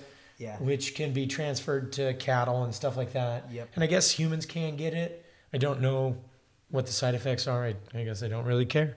Um, but you're supposed to take a vial of blood, arterial blood. So like when we cut open the neck, Brucellosis is is uh, super bad it's for a lung. sheep, right? It's a lung disease. Yeah. yeah. It's like pneumonia. Yeah, it's something real bad in their lungs. Yeah. Yeah. It's like COVID. Yeah. It's like COVID. Yeah. Yeah. yeah. It's like COVID for That's animals. what we all have. yeah. and so um, they make you take like two teeth and a vial of blood for a biological sample, and then Oh, you fill out your success card, and then you have to turn that into the Jackson Game and Fish within three days of being successful. Oh, wow. So that afternoon, after we got the meat loaded up, all cooled down, I drove into Jackson, dropped that off at Game and Fish, showed them some pictures, told them a little bit about the story, and Yeah. and Everyone uh, was cool. Every, oh, super cool. Yeah. Very like they, the game and fish out in Jackson in Wyoming is like they're just top notch. Like Yeah. they're unlike game wardens that I've met in other states. Yeah. Yeah. Yeah. Yeah. Specifically California. yeah. So yeah, super cool guys. Loaded the meat up. Decided like Thursday morning, hey, I'm taking off. Like I'm gonna I'm gonna drive this meat back. It's frozen solid. Yep. and uh, I'm just gonna gut it and and drive. You know, dude. the the GPS said it would be about 12 and a half, 13 hours. Oh yeah. Yeah, no, not not in not in not, Not in winter conditions. loaded, yeah. yeah, not not in two wheel drive. Two wheel drive. Two wheel drive, like A thousand pounds of meat. loaded down U-Haul. Like it was, it was, uh, it was white knuckle, um, all the way till I got to El Dorado Hills, Oh, dude. and yeah. Yeah. So, So- then, what did you have to take the U-Haul back? So I dropped the U-Haul truck off at the same place in Salt Lake. Oh. Luckily, I made it there in time. Uh-huh. I left at nine, got there at like four. So unloaded the U-Haul into a U-Haul box truck. It was still frozen solid. Oh, because box trucks you can take out. Of you state. can Yeah, take yeah. out of state and drop Gotcha. off in a new location. Okay. You know, plus I mean, it saved me so much money doing it that way. Dude, like that's shipping it, actually really smart. shipping it, like having the meat done, and then just the shipping alone to have it done in, in Jackson would have been about a thousand to twelve hundred bucks Yeah. to get the meat shipped. Shipped. Yeah. Wow. Yeah. Damn. So I chose to drive it, Yeah. and I white knuckled for twenty Yeah. hours all the way back to Sacramento. I got in, uh, left Jackson at nine o'clock, hit a bunch of storms on the way, had to reroute down fifty uh, through South Lake Tahoe. Yeah. because 80 got shut down because Yep. of uh, a semi that jackknifed. So Oh, yeah, yeah. So yeah, so actually driving uh, 395 between Jackson or between uh, Reno and Carson City, like some Acura came flying up on me in the snow. and I'm looking at headlights. I'm looking at taillights. I'm looking at headlights. Oh like he's, he's straight fishtailing Oh yeah, sideways. because dude, we had a gnarly, gnarly storm yeah. here. Yeah. record storm. Yep. So you were driving through all that. I was driving right through it. Luckily, it had just passed. yeah. So they had shut uh, 80 down because of uh, because of the semi. Yep. And yeah, so I took 395 like spur of the minute decision. Like I looked at I Drop literally into Red looked- Bluff and go down seventy. That whole deal, or No, that was not an option either. They still had 70 closed. oh, that's right. So it was either 80 or 395 or go down to like Barstow. Bar- yeah. Wow. So luckily 50 was open. I, I looked on CHP website. They said, sure enough, semi jackknifed. Like the road's closed. Like we don't know when it's going to be open. So I'm like, I got to get home tonight, you know, or today sometime, you know. Man, that's the worst when you think you're gonna get home and then Oh, it added it added an extra two hours to my trip. yeah. Yeah, Like, but you're I- fully loaded, so you're like you're choo- you're cruising. I thought I would get home about 2 a.m. I got home at 4. Like, and it was white knuckle all up 50. Yeah. Like, the only time, like, I was able to relax on the whole drive, like, I drank three monsters, which, whatever, you know. It is you, what it is. You got to do what you got to do. You do. gotta stay alive. You know, and it, but it was so white knuckle, like, the whole drive that, like, I didn't really relax until it was 30 minutes from my house. And then I started to get really sleepy. It was Oh, almost yeah. four Yeah, o'clock. I started to crash. So I, I rolled like manually rolled down the window and like I'm just shooting in 30 degree cold air, like Oh, yeah. trying to stay awake. that's Get when you home. need, you need sunflower seeds then. oh Yeah, yeah, yeah, it was it was bad. It was really bad. That is awesome. That's So got home, got all my gear out the truck, left the bison in the back, and then uh, dropped the U-Haul off. Tran well, transferred the meat to my truck the next day on um, that was Friday, and then uh, dropped the U-Haul off. Drove the meat up to my parents' ranch in Chico. Dropped the hide and the cape off with uh, Sean Tawes, Tawes Taxidermy, out of uh, Marysville, Yuba City. Good guy, Yep. super cool guy Yeah, awesome. and uh, yeah, then drove the meat up uh, to my parents' ranch. It was staying like in the low 40s down to like low 20s at night, and so hung it in our barn. Um, good friend of ours, Jim Holt, used to be uh, a butcher at Chico State Farms. He said, you know, just spray it down with a mist or a vinegar. Vinegar will, will keep any um, uh, bacteria from forming on it Yeah. and just hang it and let it dry. You know, so that's what we did. Me and my dad unloaded it in the barn and sprayed it down with some down red wine some- vinegar. and- Yeah. And, let it hang for two days, and then butchered it up uh, on Sunday um, that week. Yeah, Dude, that is awesome. spent twelve hours cutting. So you meat, did backstrap, grind, grind and, and then, then steaks. steaks. Yep. and then uh, So, to get back to your point, yeah, yeah, that's what I was leading to get back to your point, uh, once we had it all cut up, I had a Yeti 160 and a Yeti 65, and just the steaks alone topped off the 160. It topped off the 65, both of them to the top. The Yeti 160 probably weighed. Oh, it took four of us to move it. Like it was probably 300 pounds. Oh my gosh. 300 pounds of just steak and then yeah we ran it through the we ran the scrap meat through the grinder and had probably 200 to 250 pounds of ground burger That is awesome. And we just enjoyed some of that burger, and Dude, it was was delicious. Delicious. Phenomenal. Yeah, It's- phenomenal. I'm feeling pretty guilty though. I told my daughter I would save her a piece, and I freaking totally forgot. Well, I just well, scarfed it down. i have i have She's like, "Did a, you save uh, me a piece?" And I was like, "Oh my god, i have a I'm freezer so stacked sorry." full. actually i have three freezers stacked full Oh, so we'll uh we'll definitely be doing this again oh yeah, definitely, yeah dude. That but is just awesome. i mean Dude, what an amazing adventure, dude. yeah, like It's and, and and my outfitter Dan Martin, I just can't thank the guy enough. Like, just made a top notch trip, just Yeah. a phenomenal top notch Yeah. trip. Everything I wanted it to be, you know, a It's funny. lifelong dream came true. Isn't it? Is it? Isn't it true though? Like when you have like those crazy moments, like whether it's like going up and down those steep cliffs with the with the horse or the drive or like all the all the crappy parts of it, It- or like the most mem like like to build the best memories. The right? adversity is always, yeah. Yeah. I I knew like the with- hardest parts. I, guess I knew that I was going to be successful after the flights got canceled and I had to drive from Salt Lake white knuckle, almost killed two elk. Like, Yeah. I'm like, You're like, all right, it's destiny is- a hundred percent gonna kill a Yeah, bison yeah. because the adversity has been against me from the beginning, Yeah. and that always leads to success. Yeah, Yeah. dude, that is awesome. On all of my hunts, that's how it always is. yeah. And you had I've a one way ticket too, so you had no choice. You had no choice. You were yes, coming back. yes, yeah, One way like- ticket, man. I like that dedication. that's Yeah. that's one It's way to do all it. All or nothing. Yep. all or nothing. Dude, that's cool to go from just applying online to having 500 pounds of meat in your freezer is pretty cool. It's Like- phenomenal, man. Yeah. And it's like, dude, it's an iconic animal. Yeah, I would you know what I say- mean? Like the history alone with that animal is just oh, it's it's it's insane. I, we didn't even talk about the conservation. Like they were down to under, uh, I think under hundred animals total Yeah. in the whole United North, States. the whole North America. yeah. and their recovery has just been something phenomenal. It should be it should be celebrated. I mean, it's it's it's a shame to see that bison by the cattle industry are not respected as much as they are. Yeah. The cattle industry really doesn't like them because of the brucellosis. Brucellosis. But I mean, it's it's a it's an American success story. So what was your guide? Um, did he have any like opinions about all that kind of stuff as well, or was he? No, no, I mean not really. We didn't touch on you, that. you didn't really get into it. Yeah, But you know, he he's been guiding bison since 2017 when he got his um, he bought uh, an outfitting an outfitters uh, an outfitter was retiring, so he bought uh, their his permit. yeah, And so they only allow so many permits. I think there's only three total for hunting bison in that uh, unit Yeah. two. That's cool. Yeah, That is incredible, man.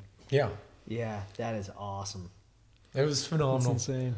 phenomenal. Yeah, thank you for telling us the story too. Yeah, I mean, it's I'm freaking glad to get it like finally out there. It's like look, people have been like I've been piecing it together here and there, and most of them I'm like, just wait for the story to come out. It's gonna happen. I just don't want to sit down and tell this story like. Well, I 60 remember when different we were when we were on the whiskey shoot, you were saying like, you know, I, I drew this tag, blah blah, and I'm like, oh, dude, this is gonna be insane because just from knowing Chris, I met Chris through uh, our mutual friend Chris Morgan, and uh, he's like, dude, Chris is an outstanding hunter, blah blah blah. Well, after meeting you, I'm like, dude, every single hunt that he goes on turns into like. I think mostly because you don't uh, go home. I don't. No, no. Until you're I'll push successful? it. I will push it right till like, but like last light, last day. Because I think that's there's another happens. podcast ensuing as his is bull elk uh, story New from Mexico. Because Oh, yeah. it's like that was dude, a journey. Yeah, because you were telling us that story on the shoot. Yeah, Yeah. when we Yeah. were talking about it on the shoot, I'm like, dude, Chris is out of control. He he was not. He's never gonna leave That New one, Mexico until and that one doesn't even compare to Idaho. Oh yeah. Idaho was 162 miles on foot. Oh my. 162 miles to be successful. Well, and that and I think that's the funniest thing because like I'm I think about the way I hunt and like I barely hunted this year, but I think about it like I'm like, dude, if, if you go with a one way ticket, you're gonna be successful, Right. Because you're not leaving unless You're not get doing. some. You're not. yeah.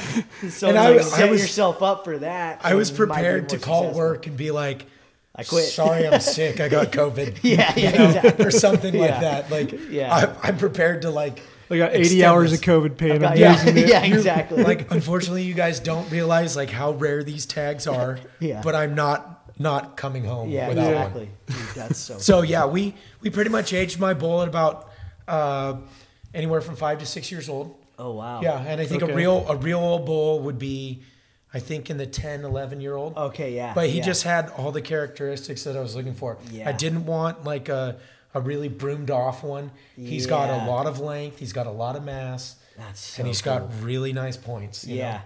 Dude, that is so cool. and he's gonna know. make. I can't wait to see the mount on. Oh, he's gonna be phenomenal. Oh yeah, It's gonna be phenomenal. That's gonna I'll be bring Yeah, the head awesome. over once it's uh, done European mount. Yeah. So you can see like just the size. Of, this. the, size skull of it. alone's probably eighty pounds. Insane. It's insanity. Dude, This I don't skull. understand. I can't. 80 I can't pounds. imagine. Eighty pounds in the skull alone. Yeah, It's nuts. It's awesome, dude. And three feet wide, three feet long. Holy smokes! Oh yeah, Are they that big? yeah. Oh, Oh, yeah, my God.